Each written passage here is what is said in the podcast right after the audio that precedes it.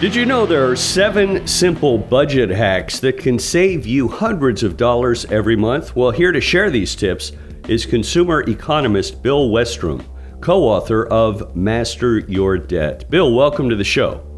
Well, thank you very much. Thanks for having me. Americans carry a lot of debt, don't they? Could you just give us some statistics on how much debt all of our fellow Americans are carrying right now? Well, in the grand total, we're up close to 17 trillion, which is a pretty big number. But here's the funny thing about debt it's a necessary evil. As consumers, we're vilified to have it, but you're not going to own a home, a decent car, or get a good education without debt. And debt comes from either circumstance or lifestyle for the most part. People carry debt because they choose a lifestyle, an education, a type of car, neighborhood, or circumstance. Something comes up, a family member's sick, you know, what have you. And if you're going to survive, you're going to have to survive on credit. And our whole economy survives on credit. If we don't have credit, we don't have an economy. So when we start breaking it down to student loan debt, credit card debt, etc., yeah, we can go through all sorts of statistics. But what we need to focus on is what do we do about dealing with the debt? Because here's some telling numbers. Out of our gross paycheck, we lose 70 plus percent to taxes, 401k contributions, which isn't losing money, but it's nothing we can live on, and debt payments. So that only leaves 30% to live on. So if somebody's got 120 grand gross salary, 10,000 a month, they're only living on 3 grand.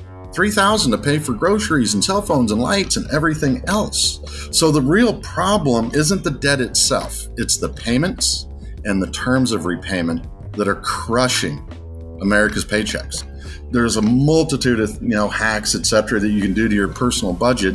Let's talk about some of those hacks. What are some things that people can do, just, you know, everyday people, but ways that they can keep some more money in their pocket at the end of every month? When you're talking about the things in our budget, we got wants and needs. We got needs, they're all commodities. Cell phones in your neighborhood are just the same price as they are in mine. Gas, milk, everything, all these commodities we have out there yeah, you can shop around, find new providers. And when I talk to my students, it's you look at your budget, look at the things that are bringing you value for the money spent. So, a gym membership. If you're spending 60 bucks on a gym membership, but you're going three to five days a week and you're looking great, there's a lot of value. If you're not going, jettison it. If you're not getting the value of the dollar, change the provider or just get rid of it altogether. Yeah, it right? makes perfect sense other than that, you know, you can shop for cell phone providers. You can do all those things, you know, to spend less. But at the bottom line, we're chasing nickels that aren't going to move the dial. What we need to do is focus on the dollars that are going to actually provide financial stability because we're tripping over dollars to pick up the nickels. What steps can someone take to get rid of that debt, to pay it off and eliminate it if they don't have the cash on hand? First and foremost, from a traditional standpoint, take the longest possible term you can get. Don't get a 15 year mortgage, get a 30 year mortgage and make a 15 year payment.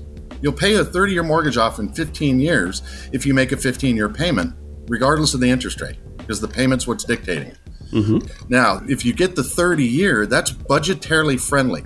Would you rather be stuck with a little payment and save your credit and not lose your home? Or wonder how you're going to make a 15 year payment when your income just got schwacked in half.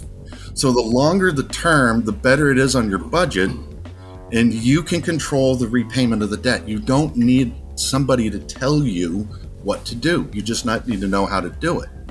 Now, from my side of the fence, I'm coming from 180 degrees in the opposite direction because I teach people how to bank like a banker. And bankers, all they do is they leverage our income for financial gain. It's very simple. What they do with it gets complicated, but the bottom line is all they're doing is taking our money and putting it into some investment and then keeping all the spoils. And we do it for ourselves every month with a 401k. But what I'm bringing to the party is how to take your paycheck, take it out of their hands and do what they do. Leverage it, but we do it on the debt side of the ledger because when we when we leverage our income against a debt balance, the balance is what costs us the money, not the interest rate. So the lower balance we can have, the less interest we pay, no matter the interest rate. And that's what I specialize in is teaching people how to bank like a banker. Bill Westrom, co-author of Master Your Debt with uh, Jordan Goodman. Bill, this was uh, very enlightening. Thank you for joining us today. Thank you for having me. And that's it for this week's show. Our internet services are provided by Pair Networks, the home of world class web hosting. InfoTrack's executive producer is Randy Meyer, and I'm Chris Whitting. We hope you'll join us right here next week for another edition of InfoTrack.